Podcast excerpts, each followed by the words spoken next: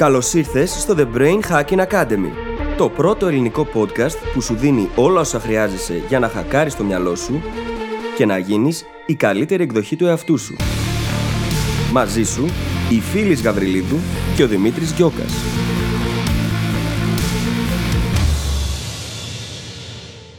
Γεια σου Brain Hacker και καλώς ήρθες σε ένα ακόμα επεισόδιο του The Brain Hacking Academy. Σήμερα καλύπτουμε ένα συνέστημα το οποίο σίγουρα έχεις νιώσει, σίγουρα έχεις σκεφτεί γι' αυτό και σίγουρα αποζητάς στη ζωή σου. Και το συνέστημα αυτό είναι η περηφάνεια. Ένα συνέστημα το οποίο μπορεί να είναι είτε πάρα πολύ θετικό, είτε μέχρι και μία από τις 7 θανάσιμες αμαρτίες. Ανάλογα με το πώς το βιώνεις και πώς το φέρνει στη ζωή σου. Όπως θα δεις στο επεισόδιο, η περηφάνεια παίρνει αρκετή ανάλυση. Μπορεί να πηγάζει από πολλά διαφορετικά σημεία. Μπορεί να βγει στη ζωή μας με πολλούς διαφορετικούς τρόπους. Κάποιοι από αυτούς υγιείς και κάποιοι από αυτούς όχι. Στο επεισόδιο τα καλύπτουμε όλα αυτά και σου δίνουμε έναν τρόπο να σκέφτεσαι για την περηφάνεια, ο οποίος θα μπορεί να σε συνοδέψει για πάντα και να σε βοηθήσει να πάρεις τα μέγιστα από αυτή, όπως ας πούμε αυξημένη αυτοεπίθεση, αυτοεκτίμηση και πολλά πολλά άλλα. Επίσης, στο επεισόδιο, όπως πάντα, σου δίνουμε κάποιες πρακτικές συμβουλές για το πώς να τη φέρεις στη ζωή σου, όσο και το πώς να αποφύγεις τα αρνητικά της χαρακτηριστικά. Δεν θα σε κρατήσω όλα εδώ. Θα σε αφήσω να πας και να απολαύσεις το επεισόδιο και θα τα πούμε στην άλλη πλευρά. Καλή ακρόαση. Καλησπέρα Δημήτρη. Καλησπέρα, φίλη, τι κάνεις; Είμαι πάρα πολύ καλά και επιτέλους θα έρθω ρε εσύ. Το λέμε και το ξαναλέμε και το ξαναλέμε. Έρχομαι. Πραγματικά, είναι συγκλονιστικό ακόμα και για μένα το γεγονός ότι τόσα χρόνια συνεργασίας τα έχουμε πει από κοντά μόνο μία φορά. Ναι, ρε παιδί μου, τι πράγμα είναι αυτό. Είναι συγκλονιστικό βασικά γιατί πόσο εύκολο είναι να χτίσεις μια συνεργασία από κοντά; Δεν είναι. πόσο μάλλον άμα δεν είναι από κοντά. Φαντάσου. Ναι. Φαντάσου. Όχι, Γι' αυτό εντάξει, λέμε ότι χαίρομαι είμαστε πάρα τυχεροί. πολύ. Ε, είμαστε τυχεροί, έχουμε κάνει και δουλίτσα βέβαια. Ε. Τα λέγαμε και στο προηγούμενο επεισόδιο, μην τα ξαναλέμε. Έχουμε αφιερώσει και πολλές ώρες, βέβαια. Ναι. Την επαφή μας ενώ και συνεργασία μας, πέρα από τη δουλειά την ίδια. Ισχύει. Και πέρα από αυτό, γενικά είμαι πολύ καλά. Έχω αρχίσει να επενδύω πολύ χρόνο και ενέργεια στη φυσική μου κατάσταση, στην ευεξία μου, τη συνολική μου ευεξία. Και αυτό έχει αρχίσει και φαίνεται και το νιώθω. Nice. Και γενικότερα είμαι καλά, θα πω. Υπάρχει έτσι μια ωραία ισορροπία. Αυτά. Εσύ πώς είσαι; Είμαι πάρα πολύ καλά. Επιτέλους, θα προσθέσω. Προχωρήσανε κάποια πράγματα και νιώθω ξανά ο εαυτός μου. Ό,τι και αν συμβαίνει αυτό και ότι μπορώ να ξανασκίσω τη συνειδητή μου προσπάθεια σε όλα τα κομμάτια που με ενδιαφέρουν και ανυπομονώ, γιατί για μένα κατά μία έννοια η χρονιά τώρα ξεκινάει, το 2022, να το πούμε έτσι. Τώρα τελειώσαν κάποιες διαδικασίες και λύθηκαν κάποια προβλήματα που είχαν προκύψει κατά τη διάρκεια του Γενάρη. Και πραγματικά ανυπομονώ. Νομίζω τον ενθουσιασμό που νιώθαμε οι περισσότεροι, κι εγώ ακόμα, όταν ε, άλλαζε η χρονιά, τον ξανανιώθω τώρα από την αρχή. Και θα πω ότι είμαι μάρτυρας σε αυτό, διότι είναι άλλος άνθρωπος, έτσι, άμα τον δεις από κοντά, συσσαγωγικά από κοντά. Αλλά θα σε δω και από κοντά. Anyway, άμα τον δείτε και τον ξέρετε και τον έχετε ζήσει, είναι πάρα πολύ μεγάλη διαφορά και εγώ χαίρομαι πολύ που σε βλέπω έτσι. Ωραίο δεν είναι να χαίρεται ο άλλος με τη χαρά σου; Ναι, και να νιώθει και περήφανος για σένα. Μια και θα συζητήσουμε για αυτό το θέμα. Που βέβαια ακόμα δεν θα κάνουμε τη μετάβαση σε αυτό. Γιατί; Χρειάζεται να αναφερθούμε πρώτα στο νούμερο ένα εργαλείο που έχουμε δημιουργήσει για εσάς για να πετύχετε το νούμερο ένα στόχο σας. Το οποίο και εγώ τώρα το χρησιμοποιώ εδώ που τα λέμε. Ξεκίνησα εδώ και μια εβδομάδα και έχω να σου Για πω. πες. Και το χρησιμοποιώ ακριβώς για αυτό που έλεγα νωρίτερα, για τη συνολική μου ευεξία και την ισορροπία στη ζωή μου, η οποία αφορά και τη φυσική μου κατάσταση. Και χαίρομαι πολύ, γιατί είναι πραγματικά το νούμερο ένα εργαλείο για να θέσεις και να πετύχεις τον στόχο σου, το The Goal Hacking Journal. Και έχουμε βάλει όλη μας την τέχνη και όλο μας το μεράκι στο να δημιουργήσουμε μια διαδικασία μέσα από την οποία μπορείτε να έχετε την επίγνωση που απαιτείτε, έτσι ώστε να ορίσετε όχι μόνο τον στόχο, αλλά και το ποιος θέλετε να γίνετε για να φτάσετε αυτό το στόχο και να φτάσετε εκεί με σιγουριά. Και μιας και ήδη είπαμε βασικά ότι το θέμα μας σήμερα είναι η περηφάνεια, να πούμε ότι είμαστε πάρα πάρα πολύ περήφανοι. Είμαστε Πάρα πολύ περήφανοι για όμως. τους εαυτούς μας αρχικά, γιατί ξεπεράσαμε σε πολλά σημεία τον εαυτό μας για να το δημιουργήσουμε. Και είμαστε και πάρα πολύ περήφανοι για αυτό που έχουμε δημιουργήσει. Γιατί καταφέραμε να αποδώσουμε μέσα σε ένα βιβλίο πρακτικά, στο journal μας, το όραμα που εμείς οι ίδιοι φανταστήκαμε όταν ξεκινήσαμε αυτό το ταξίδι. Και όπως είπε η φίλης, είναι το εργαλείο που έχει βοηθήσει και εμάς και θα βοηθήσει και εσένα να πετύχεις το νούμερο ένα στόχο σου σε 90 ημέρες. Αν θέλεις λοιπόν να μάθεις περισσότερα και να το κάνεις δικό σου, πήγαινε τώρα στο brainhackingacademy.gr κάθετος journal. J-O-U-R-N-A-L. Και θα γίνεις και εσύ goal hacker σαν εμάς. Λοιπόν, και μια και είπαμε τόσο πολλά για την περηφάνεια που νιώθουμε για το The Goal Hacking Journal και για όσα χρειάστηκε να κάνουμε για να φτάσουμε να το δημιουργήσουμε, πάμε να μιλήσουμε για την ίδια την περηφάνεια. Και έχω μια ερώτηση τώρα εδώ, να ξεκινήσουμε με αυτή την ερώτηση. Είναι πράγματι αμαρτία το να είσαι περήφανος Δημήτρη; Αρχικά να εξερευνήσουμε λίγο την ερώτηση την ίδια. Στην Καθολική Εκκλησία μιλάνε συχνά για τις 7 θανάσιμες αμαρτίες έτσι γρήγορα μου έρχονται στο μυαλό η απληστία, η λεμαργία και μία από αυτές, ίσως και η πιο πολύ συζητημένη, είναι η περηφάνεια. Έχει λοιπόν πάρει αυτή η κατάσταση, αυτό το συνέστημα, μια πολύ αρνητική χρειά. Ότι είναι αμαρτία. Και είναι προφανές ότι αυτό δεν είναι ακριβές. Χωρίς να σημαίνει ότι δεν έχει κάποια βάση, και θα το αναλύσουμε αυτό σε αυτό το επεισόδιο, δεν είναι σε καμία περίπτωση ακριβές, γιατί όλοι μας ξέρουμε ότι η περηφάνεια μπορεί να είναι ένα πολύ όμορφο συναίσθημα. Μπορεί να την έχουμε βιώσει για τον εαυτό μας, για κάποιον άλλον, για κάτι που δημιουργήσαμε και να νιώθαμε πάρα πολύ όμορφα μέσα σε αυτή. Άρα, εξ ορισμού δεν είναι μία αμαρτία, ούτε μπορούμε να το βάλουμε σε αυτό το κουτάκι. Και για όσους τώρα κουνάνε το κεφάλι και μπορεί να σκέφτονται, ναι, OK, okay, και τι μου το λέτε τώρα εμένα αυτό, θέλω να διερωτηθείτε περιπτώσεις τι οποίες νιώσατε περηφάνεια και ταυτόχρονα νιώσατε κάποιο είδους ενοχή, ντροπή, νιώσατε άσχημα τέλος πάντων και δεν τολμήσατε να το επικοινωνήσετε καν το ότι νιώθετε περήφανοι. Σκεφτείτε λίγο πόσες φορές μπορεί να έχει συμβεί αυτό στη ζωή σας. Είναι κάτι το οποίο συμβαίνει πάρα πολύ συχνά. Και αυτό είναι κάτι το οποίο είχαμε αγγίξει και στο επεισόδιο για την ταπεινότητα και τη μετριοφροσύνη. Όπως καταλάβατε λοιπόν, το πρώτο κομμάτι που θέλουμε να καλύψουμε σήμερα είναι να επαναπροσδιορίσουμε την περηφάνεια σε αυτό που πραγματικά είναι στη ζωή μας. Και σίγουρα δεν είναι μια αμαρτία. Χωρίς αυτό να σημαίνει ότι δεν μπορεί να γίνει προβληματική. Ένας άλλος στόχος είναι να ανακαλύψουμε τι πραγματικά σημαίνει περηφάνεια, από τι πηγάζει, πώς εμφανίζεται και τι μπορούμε να κάνουμε για να τη φέρουμε στη ζωή μας. Γιατί είναι ένα πάρα πολύ σημαντικό συνέστημα όσον αφορά τα κομμάτια της αυτοεκτίμησης και της αυτοεπίθεσής μας. Επειδή συνδέεται απευθείας με το τι κάνουμε, ποιοι είμαστε και πώς εξελισσόμαστε, και επηρεάζει το πώς στεκόμαστε μέσα στην κοινωνική μας πραγματικότητα, επηρεάζει απευθείας αυτά τα δύο πράγματα, την αυτοεκτίμηση και την αυτοπεποίθηση. Αν μπορέσουμε λοιπόν να αποκτήσουμε επίγνωση για αυτήν, πώς εμφανίζεται στη ζωή μας και να τη φέρουμε περισσότερο με τον σωστό τρόπο, όπου έχει νόημα, τότε θα μπορέσουμε να επιταχύνουμε ακόμα περισσότερο το ταξίδι μας για μεγαλύτερη αυτοπεποίθηση. Για να το κάνουμε αυτό, πρέπει να ξεκινήσουμε βλέποντας από πού πηγάζει η περηφάνεια μας. Και μόνο αυτό να αναλύσουμε, θα καταλάβουμε αμέσως πάρα πολλά πράγματα για το πότε η περηφάνεια είναι υγιής και πότε όχι. Η περηφάνεια λοιπόν είναι ένα συνέστημα βαθιάς ευχαρίστησης και ικανοποίησης που πηγάζει πρώτα απ' όλα από τα επιτεύγματά μας και τις δεξιότητές μας. Και αυτή είναι κυρίως η υγιής περηφάνεια. Είναι αυτή που έρχεται από πράγματα που εμείς κάνουμε, κομμάτια στα οποία εμείς εξελισσόμαστε και εμείς, πρώτοι από όλους, νιώθουμε περήφανοι για τους εαυτούς μας, για αυτή μας την προσπάθεια και για τα αποτελέσματα αυτής. Έτσι, πολλές φορές η περηφάνεια δεν έχετε μόνο από την προσπάθεια, αν και αυτό θα έπρεπε να είναι πάντα το πιο σημαντικό, αλλά και από το να έχει αποτελέσματα αυτή η προσπάθεια. Γιατί πολλές φορές μιλάμε για την προσπάθεια και το πόσο σημαντική είναι, αλλά μην αγνοούμε ότι αν δεν έρχονται τα αποτελέσματα, μετά από κάποιο καιρό ακολουθεί απογοήτευση και μια δυσάρεστη συναισθηματική κατάσταση. Όχι ευχάριστη. Και μπορεί μάλιστα να αποτελέσει και αντίβαρο για αρνητικά συναισθήματα που μπορεί να έχουμε για κάποια πράγματα. Μπορεί, για παράδειγμα, να θέλουμε να επενδύσουμε στο να δημιουργήσουμε την καλύτερη δυνατή φυσική κατάσταση, μια και αυτό είναι κάτι που δουλεύω. Και το να νιώθουμε περήφανοι για τις επιλογές μας και για τα αποτελέσματα που θα φέρουν σε βάθος χρόνου, είναι κάτι που μπορεί να μας δώσει πολύ δυνατό, πολύ ισχυρό κίνητρο. Και αυτό έχει να κάνει με τα ίδια μας τα επιτεύγματα, τα οποία τα βλέπουμε στην πράξη να υπαλληθεύονται φέρνοντας καλά αποτελέσματα.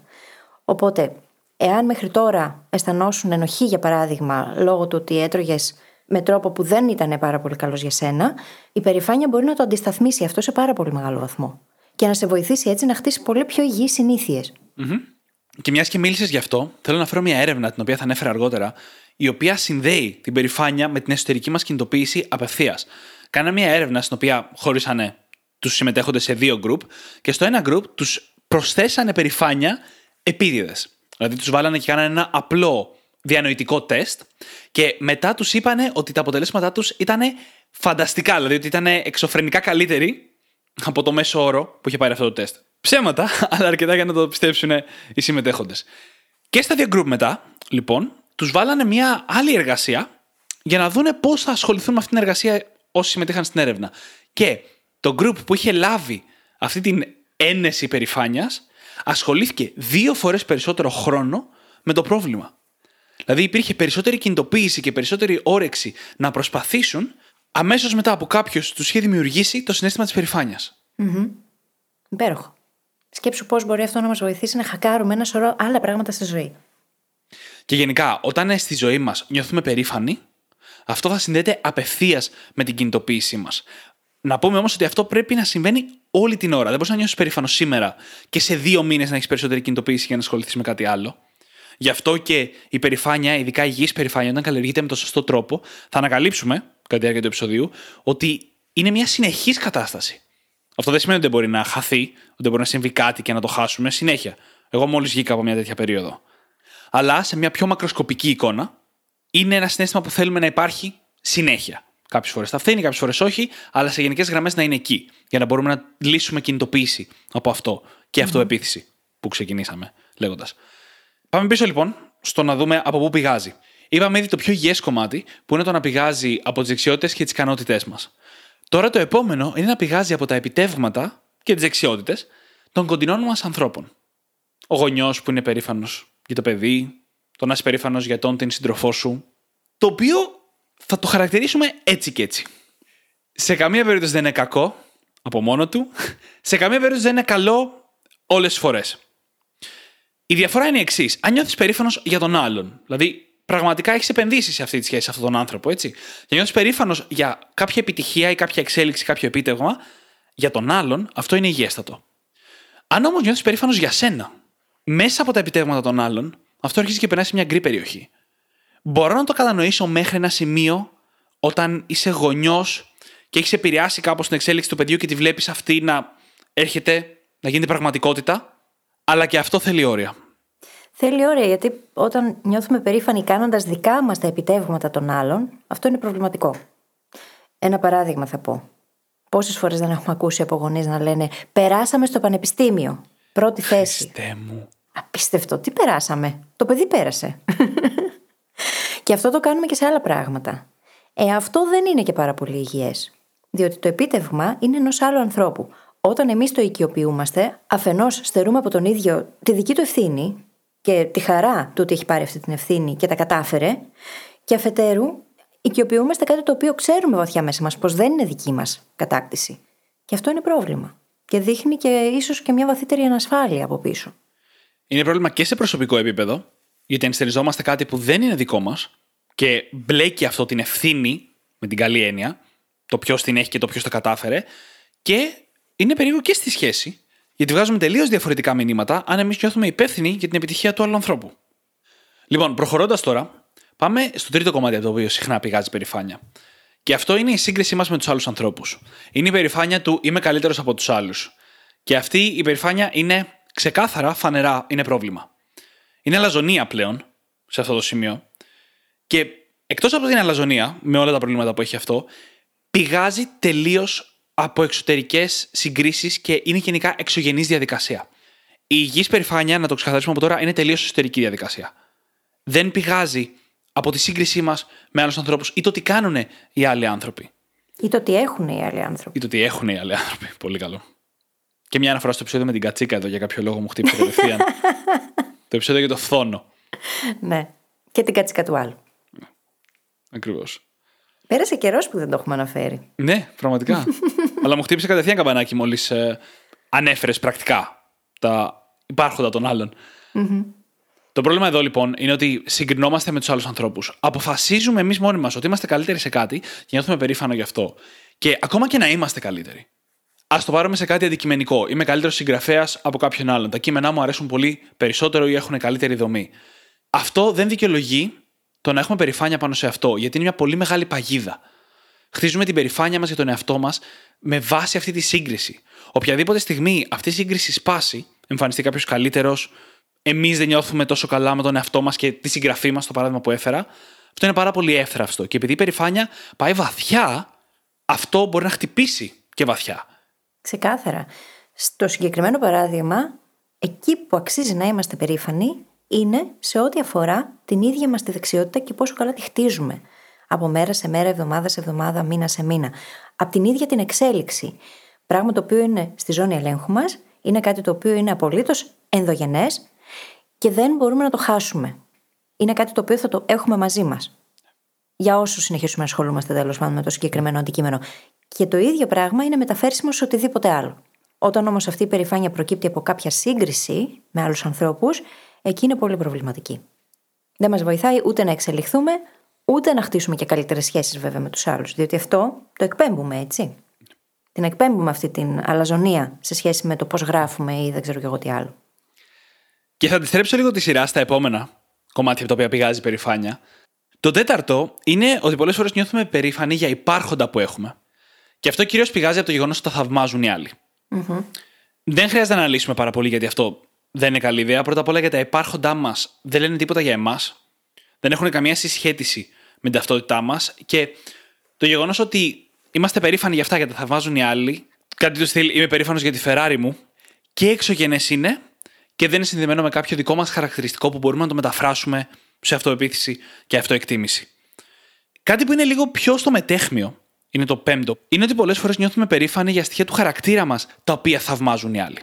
Οι άλλοι μπορεί να είναι κοντινοί μας άνθρωποι, μπορεί να είναι κοινωνία. Έτσι, το ζήτημα είναι ότι εμείς έχουμε κάποια χαρακτηριστικά τα οποία ξέρουμε, αναγνωρίζουμε ότι είναι κοινωνικά αποδεκτά, νιώθουμε περήφανοι για αυτό.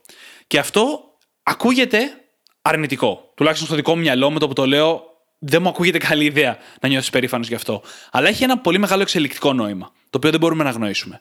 Σαν κοινωνικά πλάσματα που έχουμε εξελιχθεί σε φυλές, το να μπορείς να αναδείξεις κάποια θετικά στοιχεία και να τα έχεις και να νιώθεις περηφάνεια για αυτά, ώστε να έχεις κίνητρο να τα καλλιεργήσεις, ήταν απαραίτητο για να πετύχεις μέσα στις φυλές, μέσα στην κοινωνία.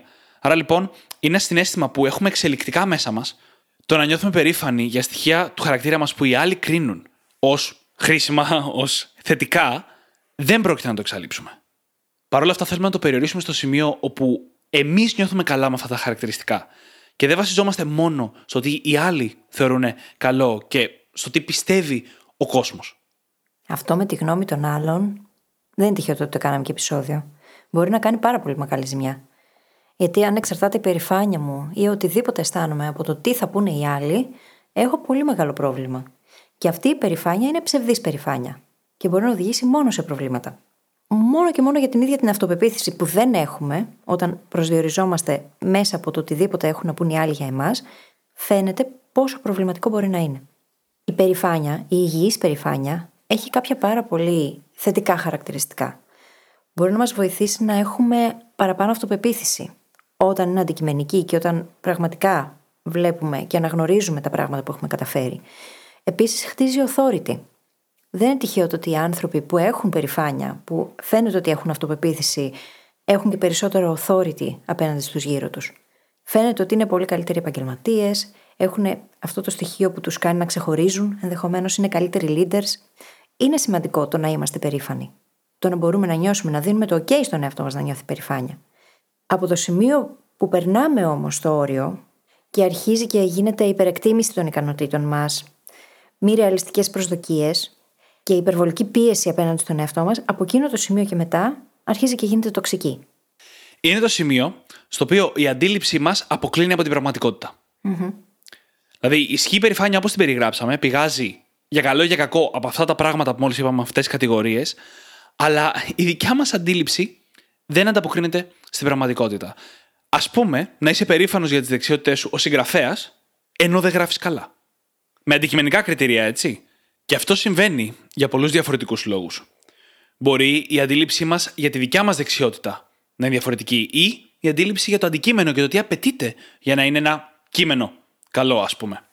Όταν αυτό συμβαίνει, αρχίζει και χτίζεται αυτό που θα πούμε ψευδής περηφάνεια. Είναι το σημείο στο οποίο εσύ βιώνεις την περηφάνεια, αλλά είναι ψευδής. Και αυτό σίγουρα θα δημιουργήσει προβλήματα. Στα παραδείγματα που έχουμε φέρει μέχρι τώρα, μπορεί να μην δημιουργήσει απευθείας συναισθηματικά προβλήματα, αλλά θα προβάλλεται μια αυτοπεποίθηση προς τα έξω που δεν θα ανταποκρίνεται στην πραγματικότητα. Και αυτό σύντομα θα γυρίσει boomerang. Και πολλές φορές αυτό συνδέεται με το γεγονός ότι έχουμε αντίσταση στην εξέλιξη και στο feedback. Διότι αν δεν είμαι ανοιχτή στο να δω τα ίδια μου τα λάθη και τις αποτυχίες μου, μπορεί να έχω κλειδώσει στο σημείο στο οποίο βρίσκομαι και να μην θέλω να μάθω ή να μην θέλω να ανοίξω το μυαλό μου στο να δω τι άλλο χρειάζεται να κάνω για να καλλιεργήσω την εκάστοτε δεξιότητα.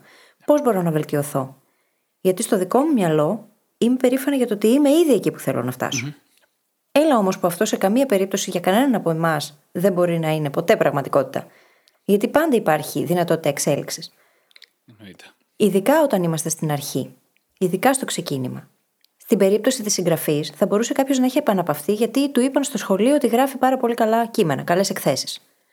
Από το να γράφω καλές εκθέσεις στο να είμαι καλή συγγραφέας όμως υπάρχει πάρα πολύ μεγάλη απόσταση. Άρα λοιπόν, αυτή την απόσταση οφείλω να τη δω. Να δω, ωραία. Πού βρίσκομαι, σημείο Α. Πού θέλω να πάω, σημείο Β. Τι υπάρχει ανάμεσα σε αυτά τα δύο σημεία και τι χρειάζεται εγώ να κάνω για να φτάσω εκεί. Αν όμως νιώθω αυτή την περηφάνεια γιατί κάποιος κάποτε μου είπε αυτό το πράγμα και έχω κλειδώσει εκεί, έχω κλειδώσει σε ένα fixed mindset που δεν μου επιτρέπει να εξελιχθώ. Ακριβώς. Και μέσα σε αυτά που είπες, υπονοήθηκε πρακτικά και μια δεύτερη περίπτωση στην οποία δημιουργείται ψευδής περηφάνεια. Η οποία είναι όταν θέλουμε να καλύψουμε κάποιες ανασφάλειες.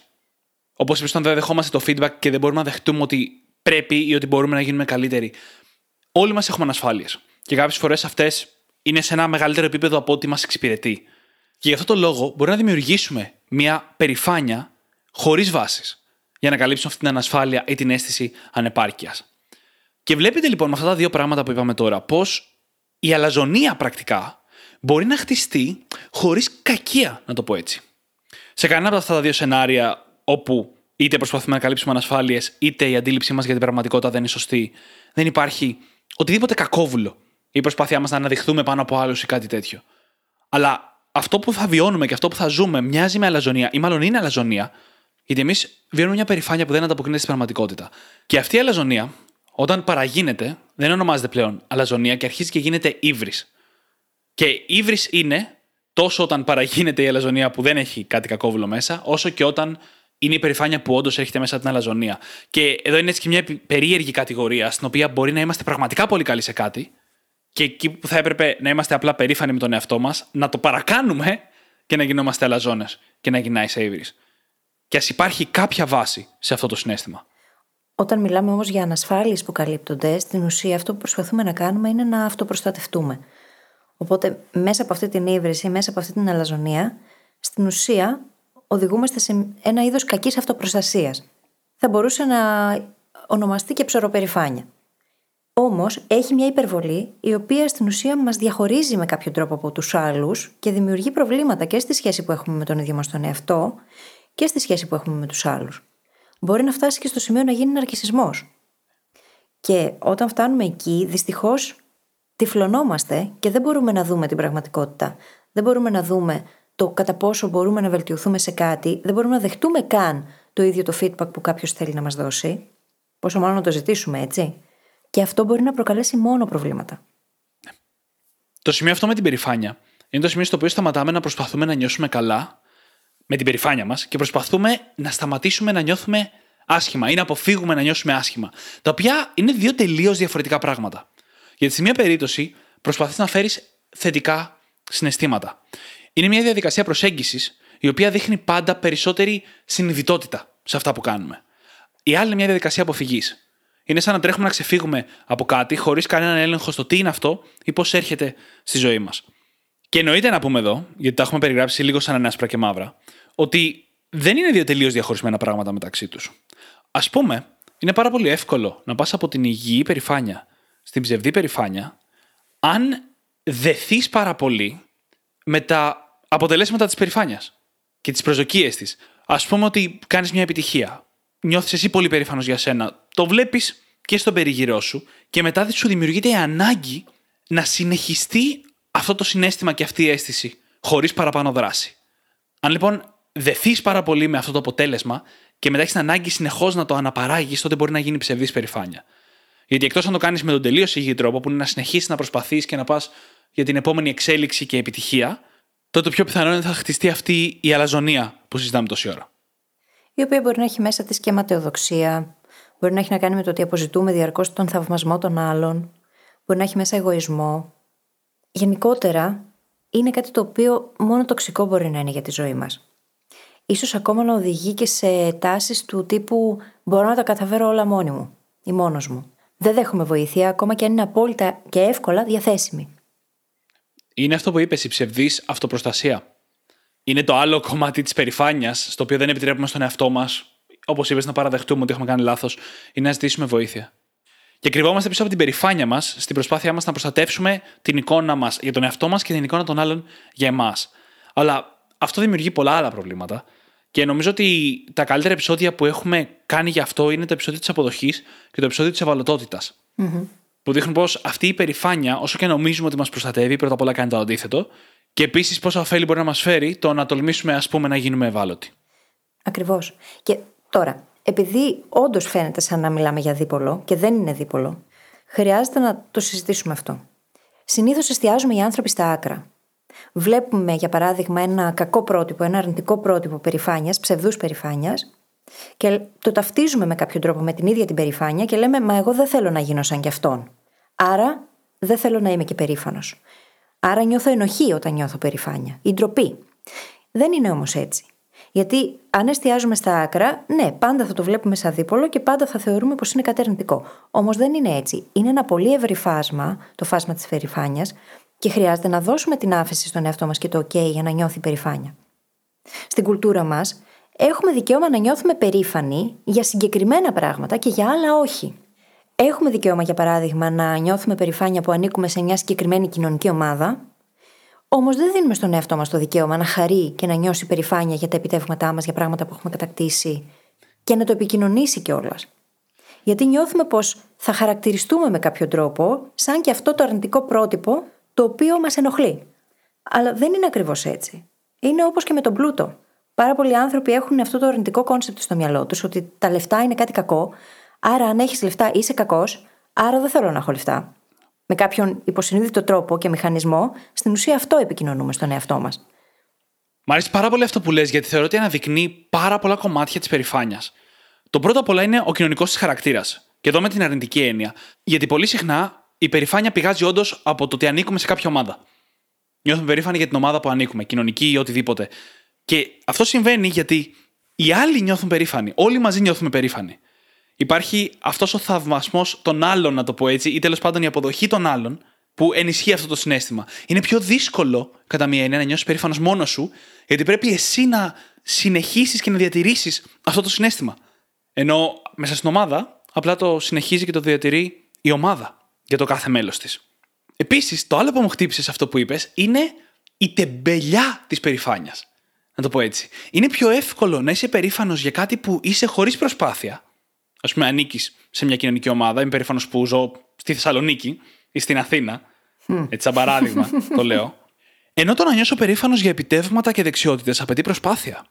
Και όχι μόνο απαιτεί προσπάθεια, αλλά το να το διατηρήσω είναι συνδεδεμένο με συνεχή προσπάθεια.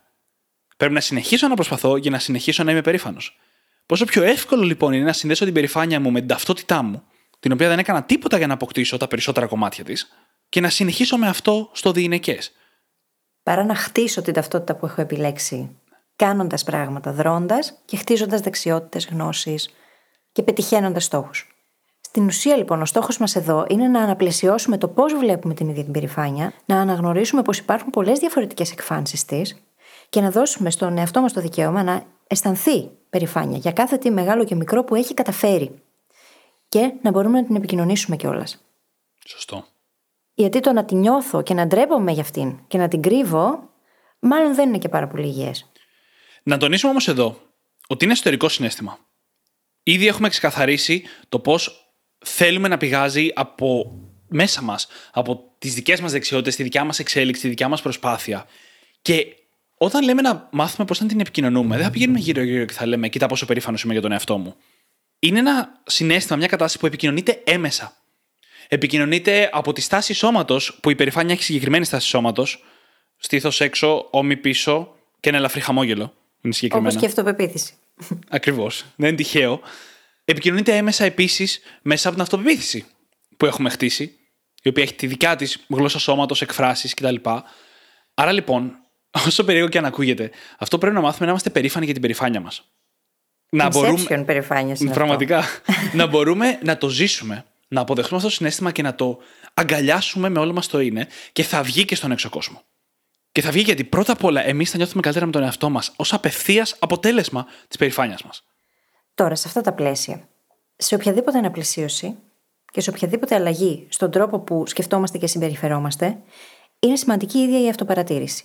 Να νιώθουμε περήφανοι για την περηφάνεια μας, αλλά για ποια περηφάνεια; Και για ποια πράγματα νιώθουμε περήφανοι τέλος πάντων; Είπαμε και πριν πως είναι σημαντικό να πηγάζει εκ των έσω, από την ίδια μας την εξέλιξη, την προσωπική μας εξέλιξη. Η πηξίδα μας λοιπόν, η κυρίαρχη πηξίδα μας, σε ό,τι αφορά το συνέστημα της περηφάνειας, να είναι η προσωπική μας εξέλιξη. Πράγμα το οποίο είναι αυτό που καθορίζει και την αυτοπεποίθηση και τη βοηθάει να ανέβει, έτσι. Που συνδέεται άμεσα με την δράση. Διότι το να κάθομαι στον καναπέ μου και να νιώθω περήφανη γιατί απλά είμαι κάτι, δεν λέει και πολλά. Το να κάνω πράγματα όμως και να εστιάζω στη διαδικασία, να βελτιώνομαι και να νιώθω περήφανη για αυτή τη δράση την ίδια η οποία με εξελίσσει, αυτό είναι πάρα πολύ μεγάλη δύναμη στα χέρια μας. Η δράση είναι το κλειδί. Χωρίς δράση δεν μπορεί να υπάρξει περηφάνεια. Υπάρχει μια πολύ μικρή εξαίρεση που είναι οι γνώσεις, ότι όταν αποκτάς ένα σετ γνώσεων, υπάρχει δυνατότητα να νιώσεις περήφανος που έμαθες κάτι καινούριο, αλλά από προσωπική εμπειρία θα πω ότι αυτό φθήνει πάρα πολύ γρήγορα. Η πραγματική περηφάνεια έρχεται όταν μετατρέψεις αυτή τη γνώση σε δράση και αυτή η δράση φέρει κάποια αποτελέσματα στη ζωή σου και σε ζωές άλλων και εκεί θα χτίσεις την περηφάνεια σου και θα μείνει για περισσότερο καιρό τουλάχιστον, γιατί δεν θα μείνει για πάντα. Αυτό πρέπει να το διατηρείς. Όσο λοιπόν αναλαμβάνεις δράση, έχεις αποτελέσματα για να χτίσεις την περηφάνεια σου πάνω σε αυτά. Έχεις επίσης και μια ταυτότητα που χτίζεις περισσότερο. Και είναι πολύ πιο δυνατό και χρήσιμο να είσαι περήφανος για μια ταυτότητα που καλλιεργείς συνειδητά και όχι για μια ταυτότητα που απλά απέκτησες χωρίς να κάνεις τίποτα. Άρα λοιπόν, μια και μιλάμε για αυτοπαρατήρηση, μπορούμε να αρχίσουμε να δουλεύουμε με τις εξής ερωτήσεις. Είναι πηξίδα μου η προσωπική μου εξέλιξη και νιώθω περήφανη γι' αυτό, υπερήφανο γι' αυτό, ή είναι κάτι άλλο; Μήπως σκέφτομαι υπερβολικά τον εαυτό μου; Επίσης, αξίζει να διερωτηθούμε αν μας έχει κρατήσει κάπου πίσω η περηφάνεια μας. Αν, για παράδειγμα, υπήρξε μια συνεργασία η οποία δεν πήγε και πάρα πολύ καλά επειδή πήγε στη μέση ανταγωνιστικότητα. Γιατί ίσως εμείς να παρανιώθαμε περήφανοι για τον εαυτό μας και να μην δεχτήκαμε το εκάστοτε feedback. Πού σε έχει κρατήσει λοιπόν πίσω η περηφάνεια σου; Η ψεροπερηφάνεια που είπες νωρίτερα. Η ψεροπερηφάνεια, ακριβώς. Τι πρότυπα έχουμε σε σχέση με αυτήν; Ποιοι άνθρωποι θεωρώ ότι είναι πρότυπο περηφάνειας; Χρειάζεται εκεί να το δούμε αυτό. Πρόκειται για ανθρώπους που έχουν τα χαρακτηριστικά που αναφέραμε νωρίτερα; Εστιάζουν στο θαυμασμό των άλλων, για παράδειγμα; Εστιάζουν στα υπάρχοντά τους; Μήπως χρειάζεται να αξιολογήσουμε αυτά τα πρότυπα από την αρχή και να βρούμε άλλα τα οποία να είναι πολύ πιο υγιή για εμάς; Επίσης, σε ποιες περιπτώσεις νιώθεις άσχημα με το να αισθανθείς περήφανος για κάτι; σω να μην το έχουμε παρατηρήσει ποτέ. Μπορεί όμως να υπάρχουν περιπτώσεις στις οποίες νιώθουμε περηφάνεια και ταυτόχρονα αυτή η περηφάνεια συνοδεύεται από ντροπή ή από ενοχή.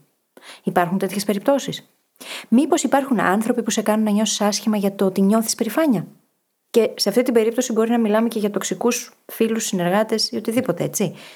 Μήπως μας κάνουν λοιπόν να νιώσουμε άσχημα γι' αυτό; Ή υπάρχουν άνθρωποι που μας κάνουν να νιώθουμε άσχημα με το να νιώθουν περήφανοι εκείνοι για εμάς; Σαν να είμαστε υποχρεωμένοι και να πρέπει στην ουσία να τους κάνουμε περήφανους.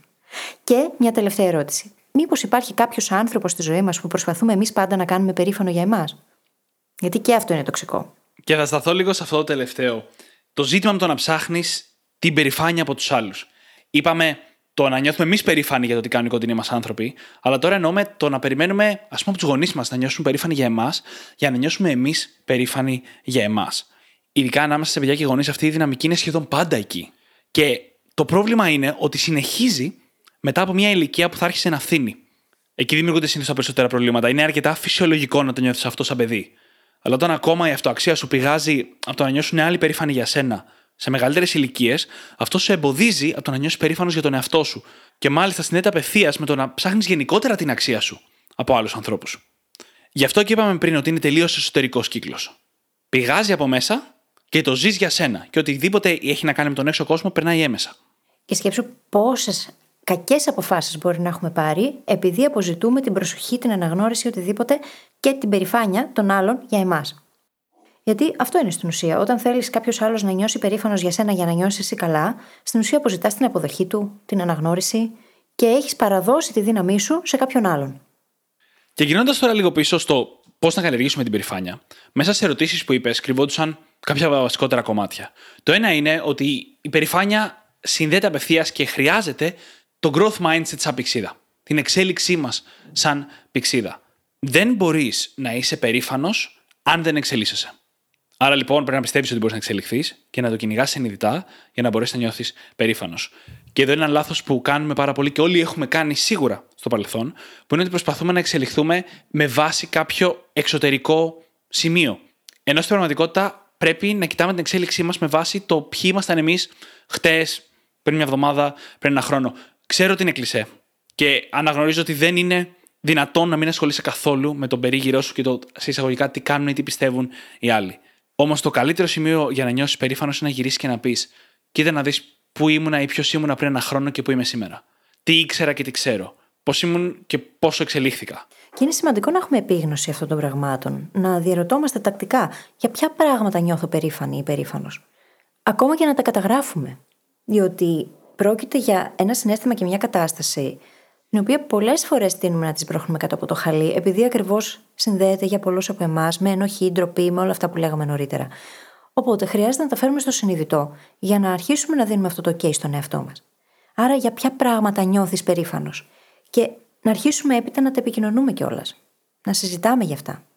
Δεν πρόκειται να αλλάξει από τη μια μέρα στην άλλη, ειδικά αν έχουμε το σύνδρομο του καλού παιδιού και αν υπάρχει πολλή ενοχικότητα στην εξίσωση και δεν ξέρω κι εγώ τι. Όμως, χρειάζεται να αποδεχτούμε ότι θα νιώθουμε το αρνητικό συνέστημα και να έχουμε ταυτόχρονα επίγνωση ότι είναι ανυπόστατο. Ότι μπορούμε να νιώσουμε περηφάνεια, ακόμα και αν νιώθουμε και ενοχή παράλληλα. Μπορούμε να νιώσουμε τα αρνητικά συναισθήματα αυτά, τα οποία έχουμε εντοπίσει και ξέρουμε πως είναι ανυπόστατα, και να κάνουμε άλλες επιλογές. Δεν χρειάζομαι την αναγνώριση και την αποδοχή των άλλων για να αισθανθώ εγώ ότι εξελίσσομαι στο εκάστοτε πράγμα που έχω επιλέξει. Μπορώ να το δω, μπορώ να αξιολογήσω τα αποτελέσματα, μπορώ να δω τη διαδικασία να πω στον εαυτό μου μπράβο ρε εσύ, είμαι περήφανη για σένα, επειδή κάνεις τη δουλειά. Και αυτό να είναι αρκετό. Δεν χρειάζομαι κάποιον απ' έξω να έρθει και να μου το πει αυτό. Το ξέρω ότι το κάνω. Αλλά αν δεν τα κάνουμε όλα αυτά συνειδητά, για να αρχίσουμε να το λέμε στον εαυτό μας να γίνεται αυτό το self-signaling, δεν θα χτιστεί. Δεν θα αρχίσουμε να το αναγνωρίζουμε κιόλας κάθε φορά που συμβαίνει. Και είναι 100% σίγουρο ότι όλοι μας κάνουμε μέσα στη μέρα πράγματα για τα οποία αξίζει να νιώσουμε περηφάνεια. Μπορεί να είναι πολύ μικρά και ασήμαντα, να τα θεωρούμε εμείς ασήμαντα, υπάρχουν όμως. Για ποιο λόγο να χάσεις αυτή την ευκαιρία, να νιώσεις τόσο όμορφα; Και αυτό είναι, είναι ευκαιρία. Κάθε μέρα έχεις την ευκαιρία να κάνεις πράγματα συνειδητά τόσο για τι συνήθειέ σου και τη ζωή σου, όσο και για να κάνεις τον εαυτό σου περήφανο για σένα. Και είναι κρίμα, έχει κόστος ευκαιρίας το να μην το κάνεις. Και για να τελειώσουμε σιγά σιγά γιατί περνάει η ώρα, να δούμε και δύο πραγματάκια ακόμα που έχουν να κάνουν και με το να αποφύγεις την ψευδή περηφάνεια. Το ένα είναι να μην παίρνεις τον εαυτό σου πολύ στα σοβαρά. Είναι ο καλύτερος τρόπος που μπορώ να το πω. Είναι αυτό στο οποίο όσο εξελίσσεσαι και όσο προχωράς και όσο αυτά που κάνεις αναγνωρίζονται κιόλας, είναι επικίνδυνο να αρχίσεις να πιστεύεις ότι είσαι κάποιος. Να καβαλήσει το καλάμι. Να την ψωνίσεις. Να την ψωνίσεις. Αυτό και η περηφάνεια που συνδέεται μαζί του εξορισμού δεν θα είναι υγιές. Μάλιστα, αν παρατηρήσουμε ακόμα και ανθρώπους που ο κόσμος τους έχει πολύ ψηλά, αυτοί που δεν φαίνονται ψωνισμένοι, είναι άνθρωποι που πραγματικά οι ίδιοι δεν έχουν πιστέψει ότι είναι κάποιοι. Και αυτό ξεκινάει δουλεύοντας με τις ανασφάλειέ σου. Γιατί για να καλυφθούν ανασφάλειες, για να νιώσεις καλύτερα και για να καλύψεις ένα συνέστημα ανεπάρκειας, αρχίζεις και πιστεύεις ότι είσαι κάποιος και καβαλάς το καλάμι. Άρα λοιπόν, για να το αποφύγουμε αυτό, κοιτάμε τις ανασφάλειέ μας. Δεν το αποφεύγεις ευθέως, δουλεύεις ανασφάλειες. Ξεκάθαρα. Διότι αν νιώθουμε ανασφαλείς, πάντα θα κυνηγάμε έναν τρόπο να νιώσουμε ασφαλείς. Και αν αυτός ο τρόπος στο μυαλό μας είναι μονίμως εξωγενής, δυστυχώς έχουμε παραδώσει και την ευθύνη και τη δύναμή μας σε κάτι έξω από εμάς το οποίο δεν μπορούμε να ορίσουμε. Οπότε ζούμε, δρούμε, αντιδράμε, συμπεριφερόμαστε εκτός ζώνης ελέγχου και εκεί δεν έχουμε κανέναν απολύτως έλεγχο και δεν μπορούμε να ορίσουμε το πώς θα εξελιχθούν τα πράγματα. Οι ανασφάλειές μας είναι κάτι το οποίο είναι δική μας υπόθεση. Και δεν είναι δουλειά κανενός να τις καλύψει. Οπότε, αν δεν έχουμε δουλέψει μαζί τους, τότε είναι πάρα πολύ πιθανό αυτή η πολύ fragile, η πολύ εύθραυστη αυτοεικόνα να καταστραφεί πάρα πολύ γρήγορα με το παραμικρό. Και το τελευταίο κομμάτι έχει να κάνει με το να μην μετατρέψεις την υγιή περηφάνεια σε ψευδή. Η περηφάνεια θέλει κίνηση. Για να συνεχίσεις να έχεις περηφάνεια, πρέπει να συνεχίσεις και την προσπάθεια. Ακόμα και μετά την επιτυχία, ας πούμε. Την όποια επιτυχία σου δημιούργησε την περηφάνεια. Άμα κάνεις μια επιτυχία και μετά περιμένεις και έρθει η ειδονική προσαρμογή, και ξαναγυρίσεις σε ένα μέσο επίπεδο ευχαρίστησης και ευτυχίας, θα γυρίσεις και σε ένα μέσο επίπεδο περηφάνειας. Άρα λοιπόν η περηφάνεια θέλει κίνηση. Θέλει να συνεχίζεις να κινήσει, να συνεχίζεις να εξελίσσεσαι, να συνεχίζεις να προσπαθείς. Και μόνο αν το κάνεις αυτό θα μπορείς να παραμείνεις σε υγιή επίπεδα περηφάνειας και να πάρεις και όλα τα πλεονεκτήματα που πάμε νωρίτερα, όπως ας πούμε το αυξημένο εσωτερικό κίνητρο. Η δράση είναι προαπαιτούμενο της ίδιας της εξέλιξης. Και οι άνθρωποι έχουμε αυτή τη βαθιά ανάγκη να εξελισσόμαστε. Μαζί με την αλλαγή που υπάρχει στη ζωή μας, έχουμε ανάγκη την εξέλιξη. Έχουμε ανάγκη να νιώθουμε ότι βελτιωνόμαστε, ότι τα πράγματα γίνονται καλύτερα, ότι εμείς γινόμαστε καλύτεροι. Διαφορετικά αρχίζουμε και βαλτώνουμε και πέφτουμε σε εντροπία. Οτιδήποτε στη φύση δεν χρησιμοποιείται, αρχίζει και φθήνει, αρχίζει και καταστρέφεται. Πράγμα το οποίο συμβαίνει και με τον ίδιο τον άνθρωπο. Αν λοιπόν δεν εξελίσσομαι και δεν έχω λόγους για να νιώσω περήφανη, τι θα νιώσω, ίσως να νιώσω απογοήτευση, ίσως να νιώθω θυμό, ανασφάλεια. Και όλα αυτά τα αρνητικά συναισθήματα πηγάζουν από το γεγονός ότι μένω στάσιμη με κάποιο τρόπο. Και αυτό δεν το θέλουμε φυσικά. Οπότε μπορούμε να επενδύσουμε στο να δημιουργήσουμε τις συνθήκες για να νιώθουμε περήφανοι, για να αυξάνεται η αυτοπεποίθησή μας γύρω από τα πράγματα που κάνουμε και είμαστε και να επιλέγουμε συνειδητά πάντα το τι θέλουμε να κάνουμε, τι θέλουμε να πετύχουμε, ποιοι θέλουμε να είμαστε. Και νομίζω ότι με αυτό μπορούμε να κλείσουμε και το επεισόδιο για σήμερα. Τι λες και εσύ; Συμφωνώ. Όπως πάντα, θα βρείτε τις σημειώσεις του επεισοδίου μας στο site μας, στο brainhackingacademy.gr, όπου μπορείτε να βρείτε και το journal μας, είτε πηγαίνοντας κατευθείαν στο κατάστημά μας, είτε πηγαίνοντας στο brainhackingacademy.gr, κάθετος journal. J-O-U-R-N-A-L. Και φυσικά θα σας ζητήσουμε να κάνετε subscribe στο Spotify ή σε όποια άλλη εφαρμογή μας έχετε βρει και μας ακούτε. Να μας αφήσετε και μια φανταστική πεντάστερη αξιολόγηση, γιατί έτσι βοηθάτε το podcast να διαδοθεί και τους απανταχού brain hackers να γίνουν ακόμα περισσότεροι. Και για τον ίδιο λόγο, κάντε και μια πράξη αγάπης. Αρπάξτε τα κινητά των φίλων σας και δείξτε τους πώς μπορούν να γίνουν και εκείνοι brain hackers. Σας ευχαριστούμε πάρα πολύ που ήσταν μαζί μας και σήμερα και σας ευχόμαστε καλή συνέχεια. Καλή συνέχεια.